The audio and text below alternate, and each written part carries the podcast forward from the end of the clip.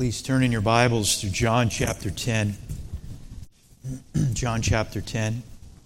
If you don't have a Bible this morning, there may be one in the seat right in front of you. John chapter 10.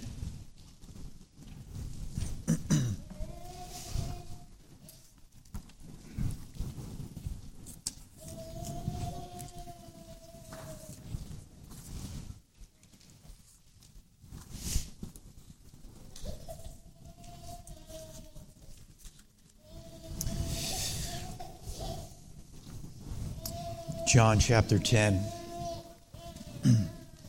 Just reading on from verse 22 to uh, get us into the context of where we will be as we finish our study today from John chapter 10. verse 22. Follow along with me if you would. At that time, the feast of the dedication took place at Jerusalem. It was winter, and Jesus was walking in the temple in the portico of Solomon. The Jews then gathered around him and were saying to him, How long will you keep us in suspense? If you are the Christ, tell us plainly. Jesus answered them, I told you, and you do not believe. The works that I do in my Father's name, these testify of me. But you do not believe because you are not of my sheep. My sheep hear my voice, and I know them, and they follow me. And I give eternal life to them, and they will never perish and no one will snatch them out of my hand. My Father, who has given them to me, is greater than all, and no one is able to snatch them out of the Father's hand. I and the Father are one. The Jews picked up stones again to stone him. And then our text for us this morning. Jesus answered them, I showed you many good works from the Father. For which of them are you stoning me? The Jews answered him, for a good work we do not stone you, but for blasphemy, and because you, being a man, make yourself out to be God. Jesus answered them, Has it not been written in your law, I said you are gods? If he called them gods to whom the word of God came, and the scripture cannot be broken, do you say of him whom the Father sanctified and sent into the world, You are blaspheming because I said, I am the Son of God? If I do not do the works of my Father, do not believe me. But if I do them, Though you do not believe me, believe the works, so that you may know and understand that the Father is in me, and I in the Father. Therefore, they were seeking again to seize him, and he eluded their grasp. And he went away again beyond the Jordan in the place where John was first baptizing, and he was staying there. Many came to him and were saying, While John performed no sign, yet everything John said about this man was true, and many believed in him there. Once again, Lord, I ask for your help. This morning I seek your face. I pray that you would give me power and accuracy from your word in Jesus' name. Amen. Well, we finish our study of the Good Shepherd, the Good Shepherd that lays down his life for the sheep. Verse 19 explained once again as Jesus did, his hearers were divided over who he was. Some saying he was demon possessed. Others said it was impossible for him to be demon possessed. Those who were demon possessed do not open the eyes of the blind. And in verse 22 through 25, as Jesus was walking in the temple, as we just read in Portico, the Jews surrounded him and asked, uh, him to, uh, to answer a direct question with a direct answer. If you are the Christ, tell us plainly. As they gathered around him, hemmed him in, and were poised to stone him to death. And then we see we have uh, verse 25 through 30, one of many Christological passages in the Gospels. Out of these four verses, also, we are able to extrapolate doctrines such as election, reprobation, and the perseverance of the saints. Also, we find once again Jesus' claim to deity and oneness and essence with the Father. And then we have the reaction of the Jews. They picked up stones once again to stone him to death. So this morning we have several points for us the works of Jesus, the words of Jesus, the way of Jesus, the withdrawing of Jesus, and the welcoming of Jesus. First, for us, the works of Jesus. Jews picking up stones again to stone him. Jesus answered them, I, I showed you many good works from the Father. For which of them are you stoning me? It was stated in the law that if one committed blasphemy, he was to be stoned. It says in Leviticus 24, verse 16 The one who blasphemes the name of the Lord shall surely be put to death. All of the congregation shall certainly stone him. The alien as well as the native, when he blasphemes the name, shall be put to death. And so that's what they were seeking to do, erroneously so, as they were making a charge against Jesus. Picture the scene once again Jesus walking in the temple of Portico and Solomon's porch, the Jews surrounding him, hemming him in in order to stone him to death. Stones in hand, ready to release with anger and hatred. And Jesus asked them for a reason. The Jews were ready to act here in rage. There was no due process, no hearing, uh, no official indictment. The charges were unfounding. It sounds like our justice system in many ways today. Jesus asked them, For which works are they proceeding to stone him to death for? What works have I done? Works of the Father. Was it healing of the lame man on the Sabbath in chapter 5? The response of the Jews there was to persecute Jesus because he did these things on the Sabbath. Or was it because he healed the man born blind on the Sabbath in chapter 9? Or was it for feeding the multitudes with only five loaves and two fish? Which one of these were you going to stone him for? Well, the works proved who he was. Many people who witnessed the feeding of the multitudes would say, This is truly the prophet who has come into the world. Jesus just made another claim to deity to the unbelieving Jews in verse 30. Hence, the stones in their hands. Jesus could, however, back up his claims. He already did by feeding the multitude, healing the blind, healing the sick, and also healing lepers and casting out demons. When Jesus refers to these many good works, these works proved that the one who did them must be of God. What he did, his works, did not contradict who he is the Son of God. These showed who he was. In other words, these things that he did aligned with what he said. And they knew what claims he was making here. That's why they were seeking to kill him here. This leads to a very important application for us this morning. As we consider, as I consider a question that I would throw out to you this morning do the things that you do, how you live, your works contradict or align with who you say you are and who you say you follow? Does the way you live leave without question that you have been transformed by the power of God? Jesus says, My Father is glorified by this, that you bear much fruit, and so prove to be my disciples. James says, Faith, if it has no works, is dead, being by itself.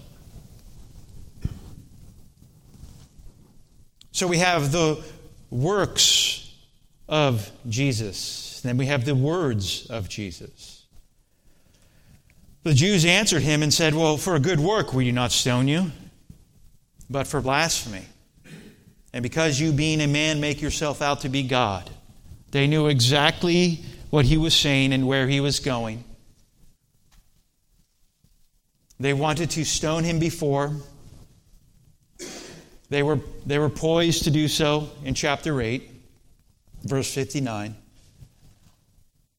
But their position now was not because of what Jesus was doing, or so they said. It was because of what he was saying. So before is what he was doing on the Sabbath.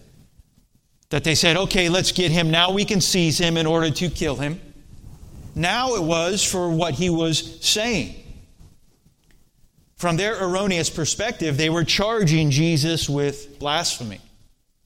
It's clear why. He was claiming to be God. Similar to what we found in John 5:18, which says, "For this reason therefore, the Jews were seeking all the more to kill him, because he not only was breaking the Sabbath, but was also calling God his own Father, making himself equal with God." They are now willing to put aside what he did, the good works. Now, specifically, it was what he said in which they were seeking to condemn him. Their problem, however, is that what he says is the truth. What he says backs up what he does, and what he does backs up what he says. For indeed, Jesus is God. They could not handle that.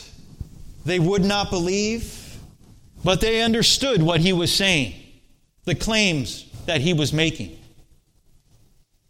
So if anyone ever denies that Jesus never claimed to be God, they are either ignorant, foolish, or they've never read this portion of Scripture. Because Jesus, time and time again, as, as we have studied out, makes claims to, div- to divinity, to deity, to being who he is.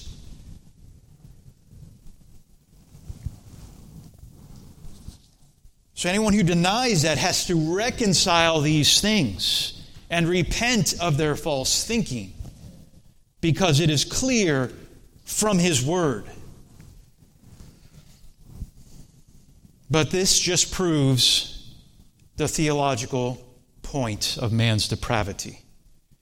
No matter what evidence you put before them,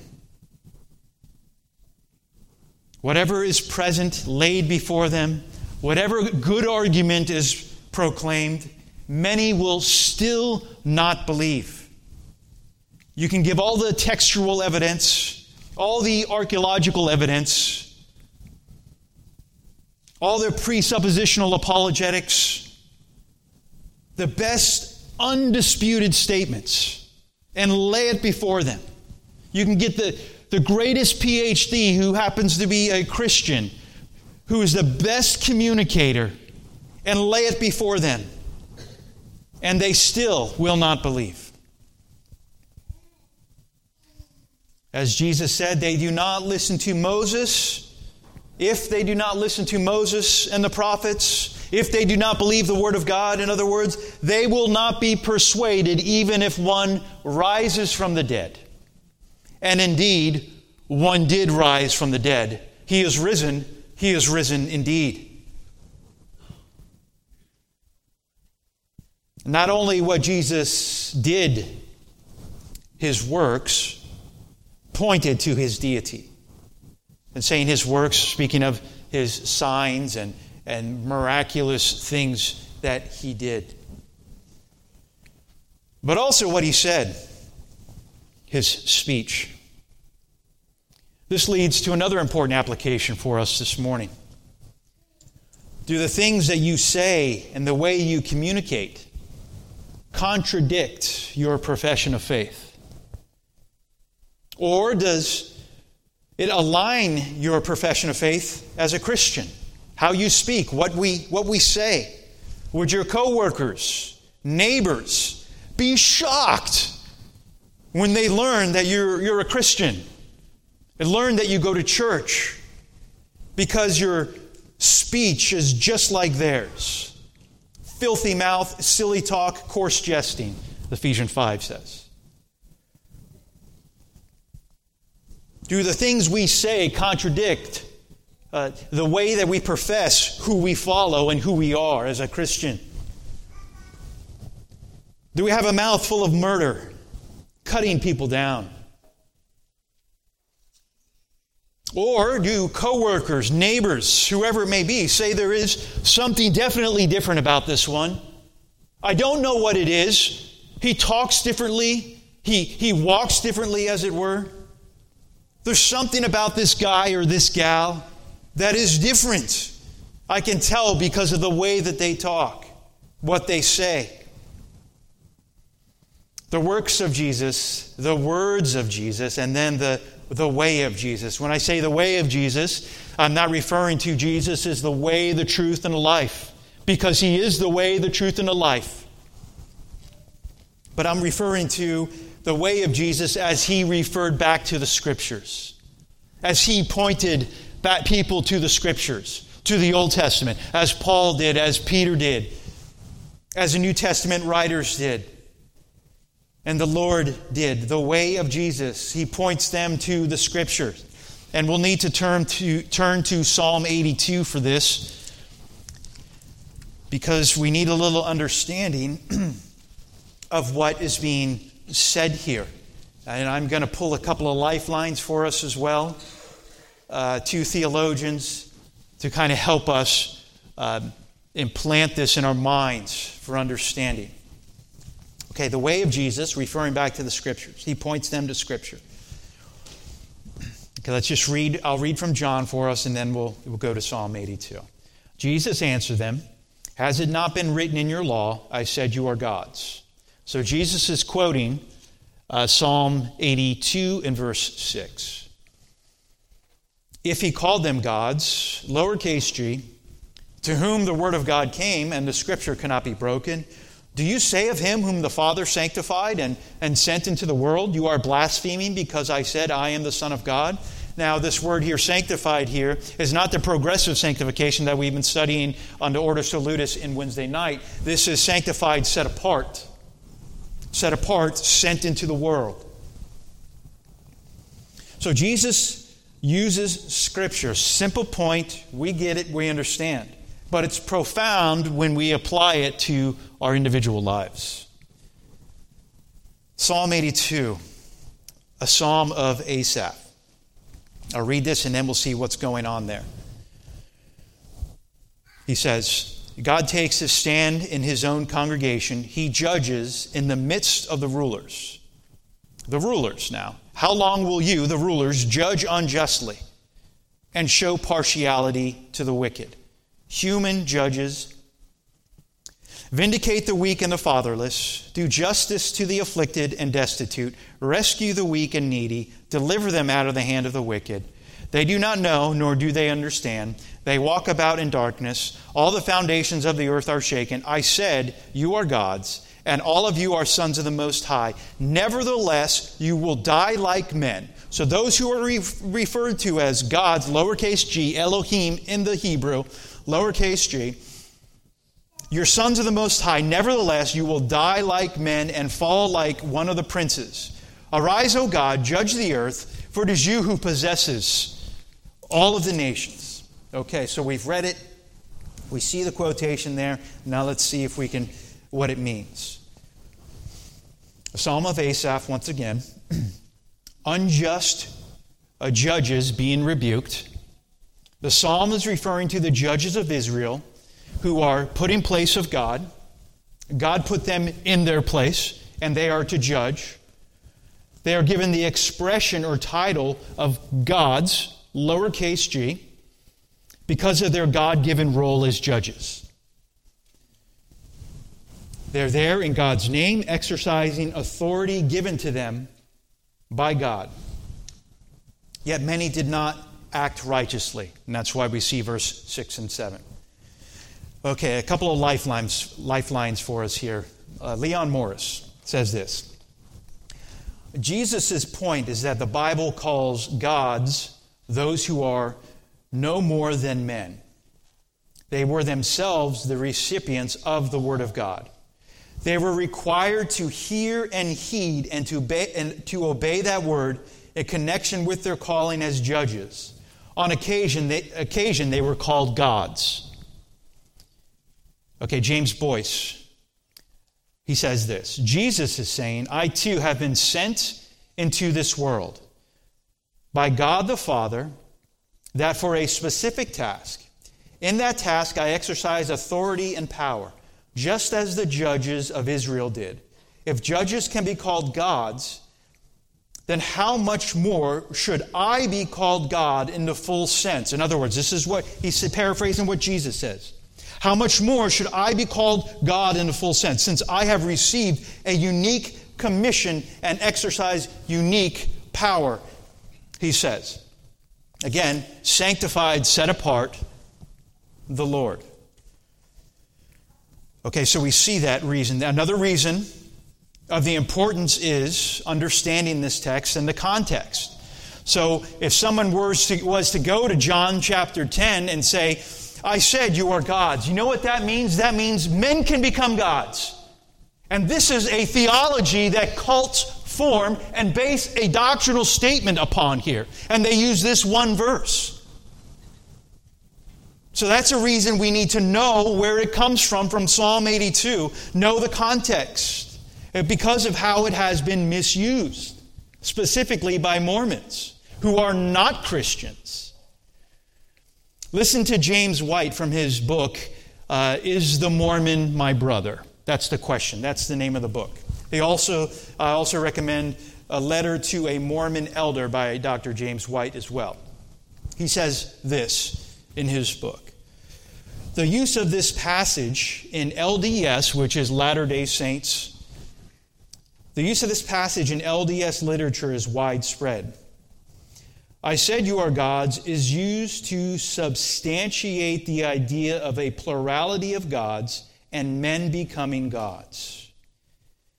Yet, even a brief review of the passage demonstrates that such is hardly a worthy interpretation.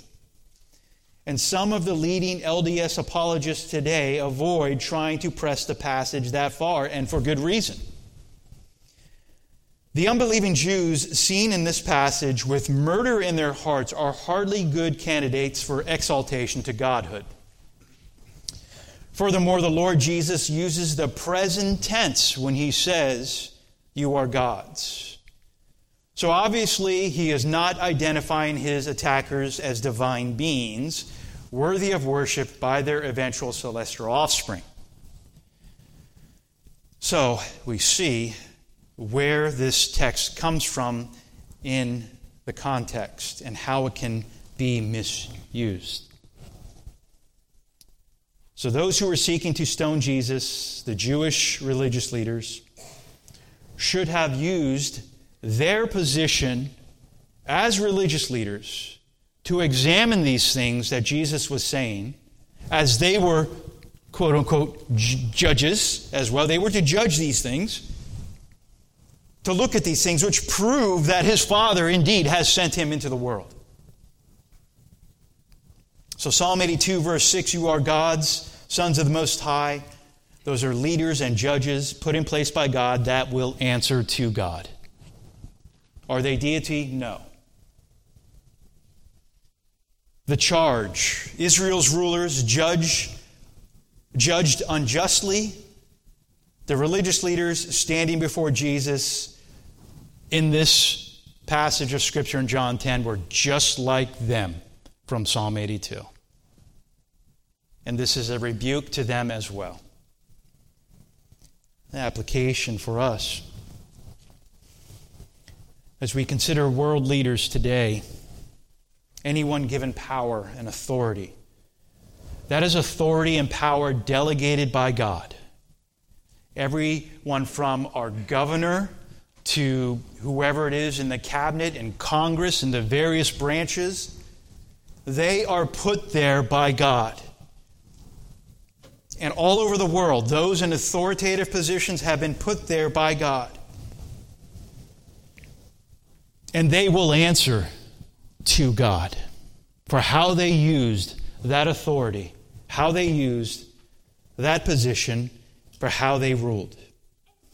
And we will continue to see leaders in our own nation misuse the Bible to justify their wickedness, to justify wicked things that we see happening all over.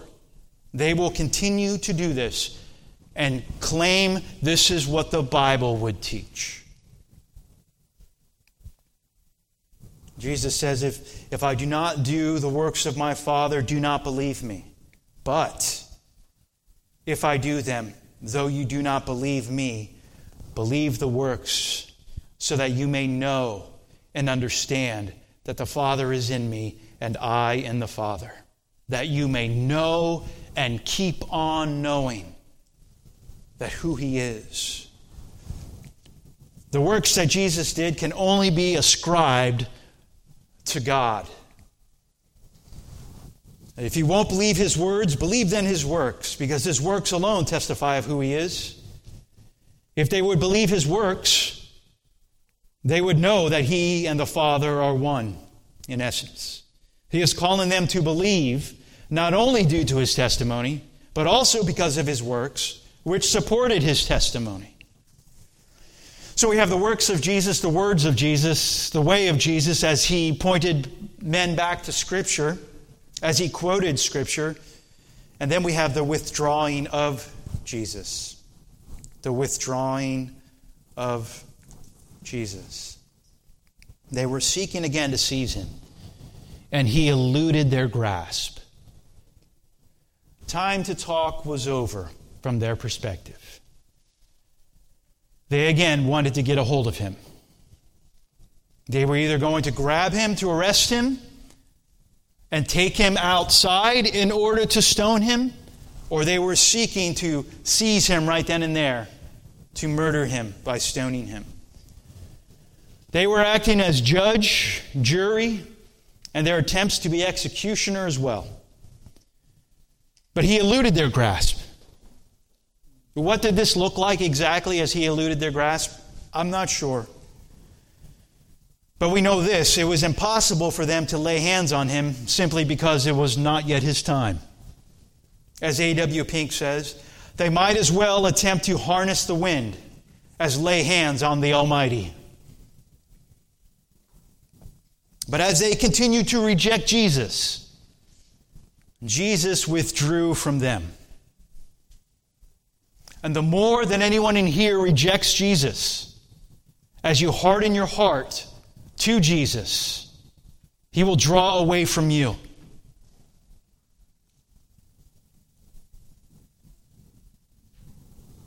The scripture says, Seek the Lord while he may be found. Call upon him while he is near. Let the wicked forsake his way, and the unrighteous man his thoughts. Let him return to the Lord, and he will have compassion on him. And through our God, for he will abundantly pardon. You see how uh, Jesus' arms are, are open wide to all who would come to him. But those who continue and continue to reject him time and time again, as your heart grows hardened and hardened like, like Pharaoh's, as we read in Exodus. Jesus will withdraw. We see that in Romans chapter 1, verse 18 through 32, which I reference often. You want to see, wow, what's going on in our society today? What does it look like when people get hardened and turn away from God and, and do wicked things? Romans chapter 1, verse 18 through 32 says it all. God removes his hand. The withdrawing of Jesus and then the welcoming of Jesus. The welcoming of Jesus.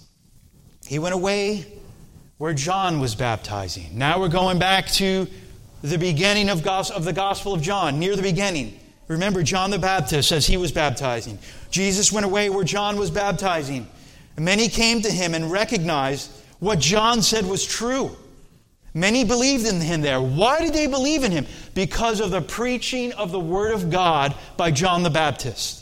It wasn't because John the Baptist became relevant. It wasn't because John the Baptist uh, had these cute little sayings to say to them. No, it's because he preached the Word of God. The Jews were overall hostile continually towards Jesus. So the Son of God withdrew from the people and from Jerusalem to the far side of the Jordan River to the place where John the Baptist was first baptizing. John, the, the gospel writer, knew this place and includes it here. Unsure exactly how long Jesus stayed at this spot, but we do know that Jesus did not return to Jerusalem until his appointed time. Three to four months later was Palm Sunday when Jesus visited Jerusalem again. John 1 tells us John the Baptist was baptizing at Bethany beyond Jordan. So this is where Jesus returned. The people there remembered Jesus, and they remembered hearing about Jesus, and they wanted to hear him. As they continued saying, uh, John performed no signs, yet everything he said about this man, about Jesus, was true. And many believed in Jesus of those who were there. And John the Baptist preached. He preached repentance, judgment, the wrath of God, and that Jesus was the Lamb of God who came to save away the sin, uh, to, to take away the sin of the world. And they remembered what John the Baptist said. And then Jesus shows up, and there he is. And they respond to the preaching of the Word of God. The result many believed in Christ. No signs, no wonders, no smoke and mirrors, no rock band, no silliness, no mimes, no drama. Why did they believe? Because of what John said about the man, Christ Jesus. Everything he said about the man, Christ, was true. The Word of God was enough for these people to believe. They didn't need programs. They needed the Word of God. They said, Give us the book, in other words. Give us the Word of God. They were not like today when people think we have to use gimmicks, games, relevant dynamic communicators, whatever that means anyway to win people to Christ and to desire the Word of God. No, as Washer once said, if you win them with carnal means, you must keep them with carnal means.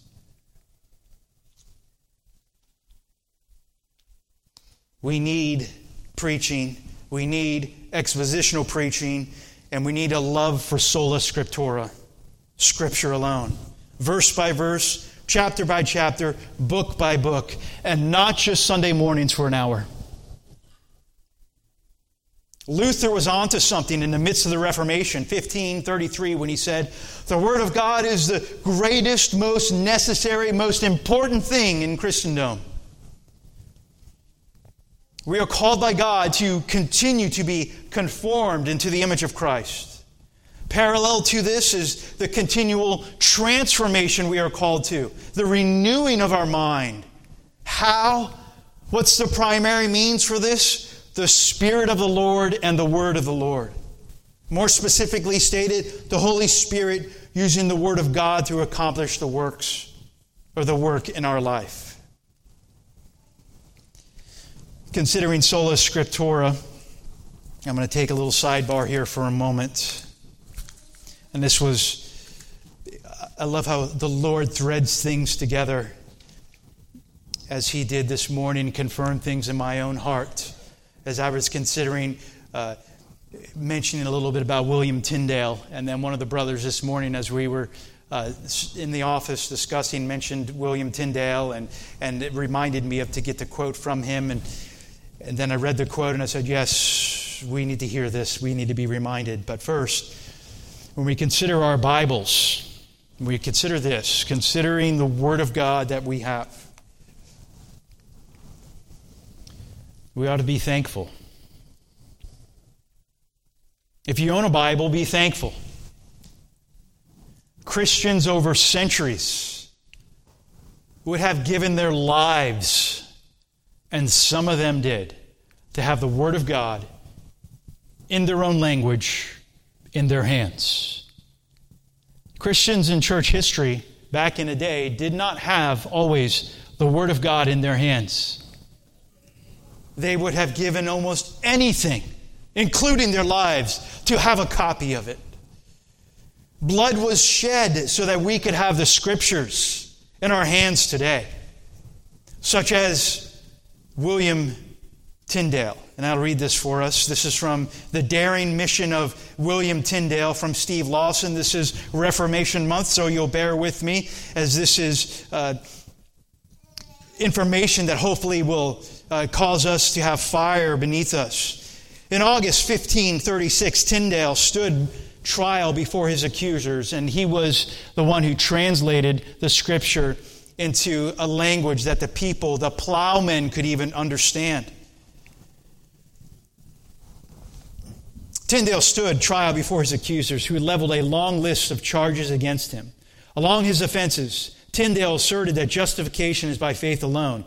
Human traditions cannot bind the conscience. The human will is bound by sin. There is no purgatory. Neither Mary nor the saints offer prayers for us, and we are not to pray to them.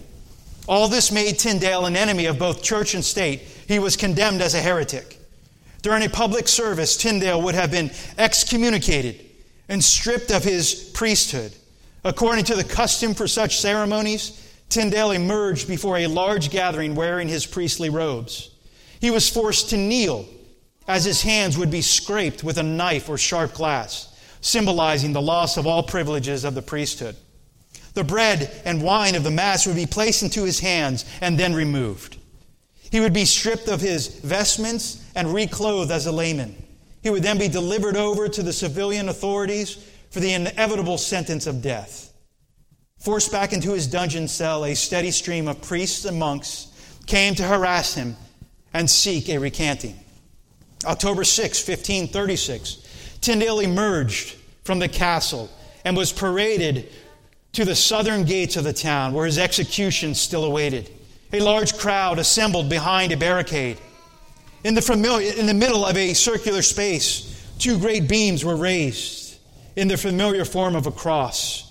Hanging from the top of the central beam was a strong iron chain. Brushwood, straw, and logs were bundled and piled at its base. Amid pomp and Pharisaical splendor, the general and the great doctors took their seats as spectators. The massive crowd parted, allowing the guards to bring Tyndale closer to his execution. Tyndale proceeded to the cross. The guards bound his feet to the bottom of the cross as a chain was fastened around his neck, pulling him tightly to the beam of wood. The wood was rearranged around the prisoner to encase him in combustible material. Gunpowder was sprinkled throughout on the brush. The executioner stood behind the cross, awaiting the signal from the procureur general to carry out the sentence. It was likely at this moment that Tyndale gazed into the heavens and cried forth in prayer, Lord, open the King of England's eyes. God ultimately answered Tyndale's dying prayer. In the year he was martyred, 1536, a complete English Bible was already circulating in England, unknown to Tyndale. This work was predominantly drawn from Tyndale's own translation. The first of these Bibles was the Coverdale Bible, printed in 1536. A second English translation of the entire Bible would come as a result of the efforts of John Rogers in 1537. This version was known as the Matthew's Bible. Brothers and sisters, learn of these reformers, learn of the martyrs, of what they did and how they suffered, and they shed their blood so that we could have the Word of God. What do we have today? Silly little young adults putting paint and destroying paintings that are many years old and gluing their hands to the wall. Foolishness. For what? And what do we have? Young people standing in the streets, chanting this or chanting that, believing a lie. And here we have the truth in our hands. Oh, to live for this word, and so be it if we must die for this word. That God would give us the grace. The works Jesus did proved who he was. The fruit we bear shows whether or not we are a part of the vine or not. The words Jesus used proved who he was.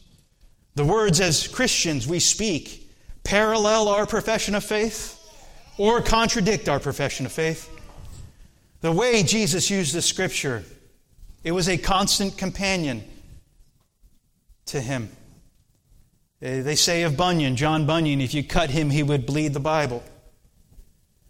How do we use the scripture in our daily life? Jesus withdrew from those who continued to reject him. Jesus will withdraw from calling to you if you continue to reject him over and over again as your heart would grow hardened. But as long as you are still breathing, there is hope for you to turn to Christ, to turn to Jesus, to repent of your sin and put your faith in the Lord. You do not know when your last day will be. It could be today. When you stand before God, what would you say? Jesus was, was welcomed by those who wanted to hear him. Is the preaching welcomed in your heart? Time and time again. Is it is this the highlight of your week, so to speak? To come here and fellowship with the saints and to pr- hear the preaching of the Word of God and to sing hymns to the Lord and to worship Him. Jesus was welcomed by those who heard about Him through the preaching of John the Baptist. Final question is, and individually you must ask, answer this question Is Jesus welcomed in your life? Does Jesus have all of you, all of your life? Does he have your heart this morning? As we remember in John, yes, we tell people you can know Jesus, but does Jesus know you? Let's pray.